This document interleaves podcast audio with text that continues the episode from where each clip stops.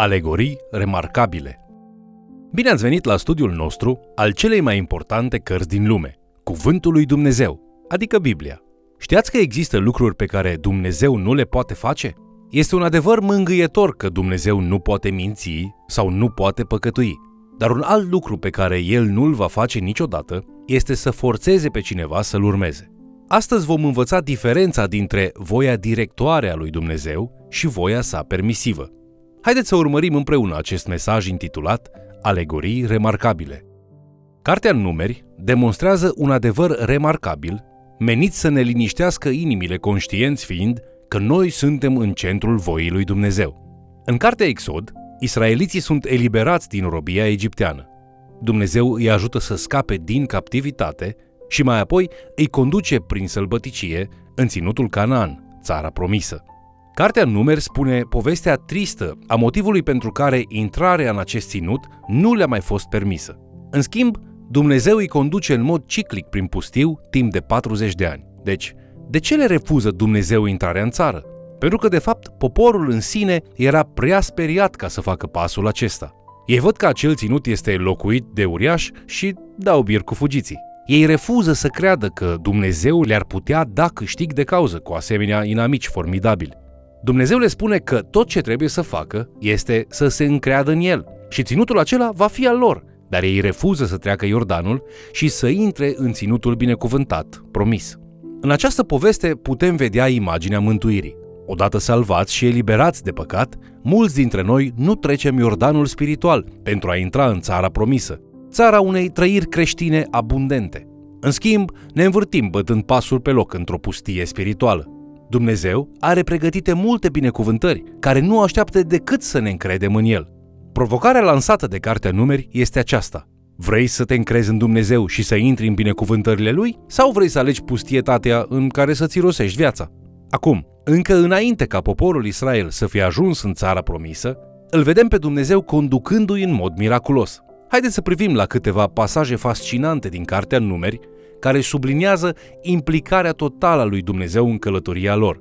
În numeri capitolul 9, versetele de la 15 la 18, citim În ziua când a fost așezat cortul întâlnirii, norul a acoperit locașul cortului întâlnirii și de seara până dimineața, deasupra cortului, era ca înfățișarea unui foc.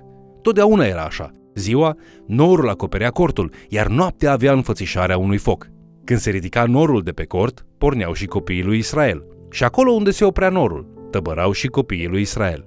Copiii lui Israel porneau după porunca Domnului și tăbărau după porunca Domnului. Tăbărau atâta vreme cât rămânea norul deasupra cortului. În pasajul amintit, îl vedem pe Dumnezeu prezent în mod vizibil în mijlocul poporului Israel. El îi conduce în mod personal, fie în forma stâlpului de nor, fie în forma stâlpului de foc. Pe măsură ce studiem cartea în numeri, ne-am putea întreba, dacă poporul Israel era condus de nor, de ce nu trece norul direct prin pustie, peste Iordan, direct în țara promisă? Cum este posibil ca ei să meargă călăuziți de Dumnezeu și cu toate acestea să se învârtă în cercuri? Răspunsul, Dumnezeu permite de multe ori ca planul lui perfect să fie limitat de păcatul omului. Dacă ai încredere să accepti voia perfectă a lui Dumnezeu pentru viața ta, El te poate călăuzi să intri în țara promisă, din punct de vedere spiritual. În schimb, dacă nu te încrezi în El, ci te lupți cu ascultarea poruncilor Lui, atunci lucrarea lui Dumnezeu în tine este împiedicată sau îngreunată. Vezi tu, când Dumnezeu l-a creat pe om, l-a făcut capabil să aleagă. Noi numim asta liber arbitru, ceea ce înseamnă că noi putem alege liber ce vrem să facem. Lucrul acesta este esențial în planul lui Dumnezeu, chiar dacă, făcând așa, El își limitează voit abilitatea de a ne conduce în direcția dorită. Capacitatea de a alege este un drept sacru pentru Dumnezeu, un drept pe care El nu-l va încălca. Dar dacă Dumnezeu ne-a dat libera alegere, cum rămâne cu voia Lui perfectă pentru noi? Cum își manifestă Dumnezeu voia Lui în și prin oameni? Voia lui Dumnezeu poate fi directoare, adică planul său ideal și perfect pentru noi, și voia lui Dumnezeu poate fi permisivă. Atunci când El permite ca ceva să se întâmple, chiar dacă acel lucru nu este cel mai bun posibil. Dumnezeu este atotputernic și nimic nu se întâmplă fără ca El să permită, nici măcar alegerile noastre păcătoase. Marea majoritate a lucrurilor care au loc în această lume de căzută se întâmplă în voia Lui permisivă. Totuși, trebuie să ne amintim și de voia directoare a lui Dumnezeu, planul perfect pe care dacă îl urmăm ne vom găsi exact acolo unde vrea El să fim, făcând exact ceea ce vrea El să facem. Cei mai mulți credincioși practicanți își petrec marea majoritate a vieții de credință în voia permisivă a lui Dumnezeu, prea puțin cunoscându-o pe cea directoare. De cele mai multe ori, trăim după planurile noastre și nu după cele ale lui Dumnezeu. La fel s-au comportat și israeliții în pustie. Priviți la acest exemplu din Noul Testament. Primul lucru pe care Isus îl întreabă pe Andrei în Ioan capitolul 1 cu versetul 38 este ce căutați? Când Dumnezeu te întreabă ce cauți sau ce dorești, acesta este un mare test al caracterului tău spiritual. Femeii de la fântână îi spune în Ioan capitolul 4 versetul 10 Dacă ai fi cunoscut tu darul lui Dumnezeu și cine este cel ce zice dăm să beau, tu singur ai fi cerut să bei și el ți-ar fi dat apă vie. Psalmul 37 cu versetul 4 spune Domnul să-ți fie desfătarea și El îți va da tot ce-ți dorește inima. Care sunt dorințele inimii tale? Dorești bogății spirituale? Dorești să fii în centrul voii directoare a lui Dumnezeu? Sau dorești mai degrabă bogățiile lumii acesteia? Mulți oameni spun că vor să-L urmeze pe Hristos, dar în același timp doresc să trăiască o viață plină de păcat. Țineți totuși minte, adevărate bogății spirituale sunt disponibile. Aceasta este voia bună, plăcută și desăvârșită a lui Dumnezeu pentru viața ta. Dumnezeu vrea ce este mai bun pentru tine, dar alegerea este a ta. Ai putea profita pe urma experienței triste a poporului Israel, învățând de la ei și intrând în țara promisă, în voia aceea bună, plăcută și desăvârșită a lui Dumnezeu pentru viața ta. În numeri capitolul 13, observăm o alegere liberă a israeliților care le va crea necazuri serioase. 12 lideri, câte unul din fiecare seminție a lui Israel, sunt trimiși în Canaan pentru a spiona țara. Li se spune să cerceteze cum sunt oamenii din țară, cum este pământul țării și să cântărească situația. Când spionii se întorc, ei proclamă rodnicia uimitoare a țării promise.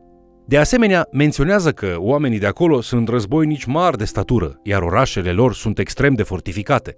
Poporul se sperie de aceste relatări și apucă groaza.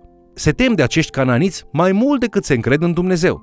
Numer capitolul 13 cu versetul 30 spune Caleb a potolit poporul care cârtea împotriva lui Moise. El a zis, haidem să ne suim și să punem mâna pe țară, căci vom fi biruitori. Între toți spionii, Caleb și Iosua sunt singurii care dau un raport pozitiv despre descoperirile lor. Ceilalți 10 spun în numeri, capitolul 13, versetele de la 31 la 33, nu putem să ne suim împotriva poporului acestuia, căci este mai mare decât noi. Toți aceia pe care i-am văzut acolo sunt oameni de statură înaltă. Față de ei, parcă eram niște lăcuste. Toți israeliții îi ascultă pe acești 10 bărbați și se răzvrătesc împotriva Domnului. Iosua și Caleb încearcă să le stârnească credința în capitolul 14 cu versetul 8 spunând Dacă Domnul va fi binevoitor cu noi, ne va duce în țara aceasta și ne-o va da. Este o țară în care curge lapte și miere. Domnul răspunde în mod grozav și uimitor. Dumnezeu este dispus să schimbe toată această națiune cu acei doi oameni, spunând în capitolul 14, versetele 29 și 30, Trupurile voastre moarte vor cădea în pustia aceasta. Voi toți, a căror numărătoare s-a făcut, numărându-vă, de la vârsta de 20 de ani în sus și care ați cârtit împotriva mea, nu veți intra în țara pe care jurasem că vă voi da să o locuiți, afară de Caleb, fiul lui Efune, și Osua, fiul lui Nun. Când Dumnezeu găsește doi oameni care au credință, îi consideră mai valoroși decât pe toți ceilalți la un loc, care, deși au fost salvați de el, nu reușesc să meargă în credință și ascultare. Iosua, capitolul 14, cu versetul 7, arată caracterul uimitor al lui Caleb. Când îi se adresează lui Iosua, el spune, Eram în vârstă de 40 de ani când m-a trimis Moise, robul Domnului, din Cades Barnea ca să-i scodesc țara și am adus știri, așa cum îmi spunea inima mea curată. Caleb continuă în versetele 10 și 11 spunând, și acum iată că azi sunt în vârstă de 85 de ani. Și astăzi sunt tot așa de tare ca în ziua când m-a trimis Moise. Am tot atâta putere cât aveam atunci. În acest pasaj, vedem cum Caleb este gata să se apropie de uriașii aceia care au fost cauza atâtor temeri. Când ceilalți oameni din pustie gem și cârtesc, Caleb nu se amestecă. Ochii lui se concentrează asupra țării promise. Dacă l-ar fi întrebat pe Caleb ce părere are despre pustie, Caleb ar fi spus – Mă gândesc doar la cei struguri de acolo din Hebron. Mă gândesc doar la solul fertil de acolo, în acel oraș frumos numit Hebron. Caleb nu pierde niciodată viziunea pentru țara promisă a lui Dumnezeu. La fel, când în calitate de lider introduceți un proiect provocator care va avea nevoie de multă credință, Consiliul de conducere al unei biserici obișnuite, alcătuit din poate 10 sau 12 bărbați, vor fi și ei experți în gigantologie. Aceștia sunt cei care se concentrează întotdeauna pe obstacole și probleme. Vă vor spune toate motivele pentru care ceva nu se poate face. Bărbați precum Caleb și Osua văd giganții, simbolul unor probleme aparent imposibile. Ei văd că problemele sunt mari, dar Dumnezeul lor este mai mare. Chiar dacă astfel de persoane sunt rare, ele sunt esențiale. Este remarcabil faptul că, în numeri, dintr-o generație întreagă, Dumnezeu îi ia doar pe acești doi oameni cu el în țara sa promisă. Numeri capitolul 21 arată că lui Dumnezeu nu-i place cârtirea. Aceasta este opusul credinței. Când oamenii se plâng, Dumnezeu trimite șerpi să-i muște pe reclamanți. Apoi când mulți dintre ei mor din cauza mușcăturii de șarpe, Dumnezeu trimite mesajul său de milă. Dumnezeu îi spune lui Moise în numeri capitolul 21 cu versetul 8 Făți un șarpe înfocat și spânzură-l de o prăjină. Oricine este mușcat și va privi spre el, va trăi. Moise face un șarpe de bronz și îl așează pe un stâlp în mijlocul poporului. Dacă oamenii se uită la el, sunt salvați. Dacă nu, ei mor. Deci, viziunea alegorică a acestui eveniment istoric constă în faptul că Dumnezeu pedepsește păcatul, dar oferă speranță în pocăință și credință. Este una dintre marile minuni ale Bibliei. Isus arată că acest miracol este mai mult decât un mare miracol istoric, mai mult decât o alegorie, este de asemenea o prefigurare. În timpul conversației sale cu Nicodim, Isus spune în Evanghelia după Ioan, capitolul 3, cu versetul 14 și 15, Și după cum a înălțat Moise șarpele în pustie, tot așa trebuie să fie înălțat și fiul omului, pentru ca oricine crede în el să nu piară, ci să aibă viață veșnică.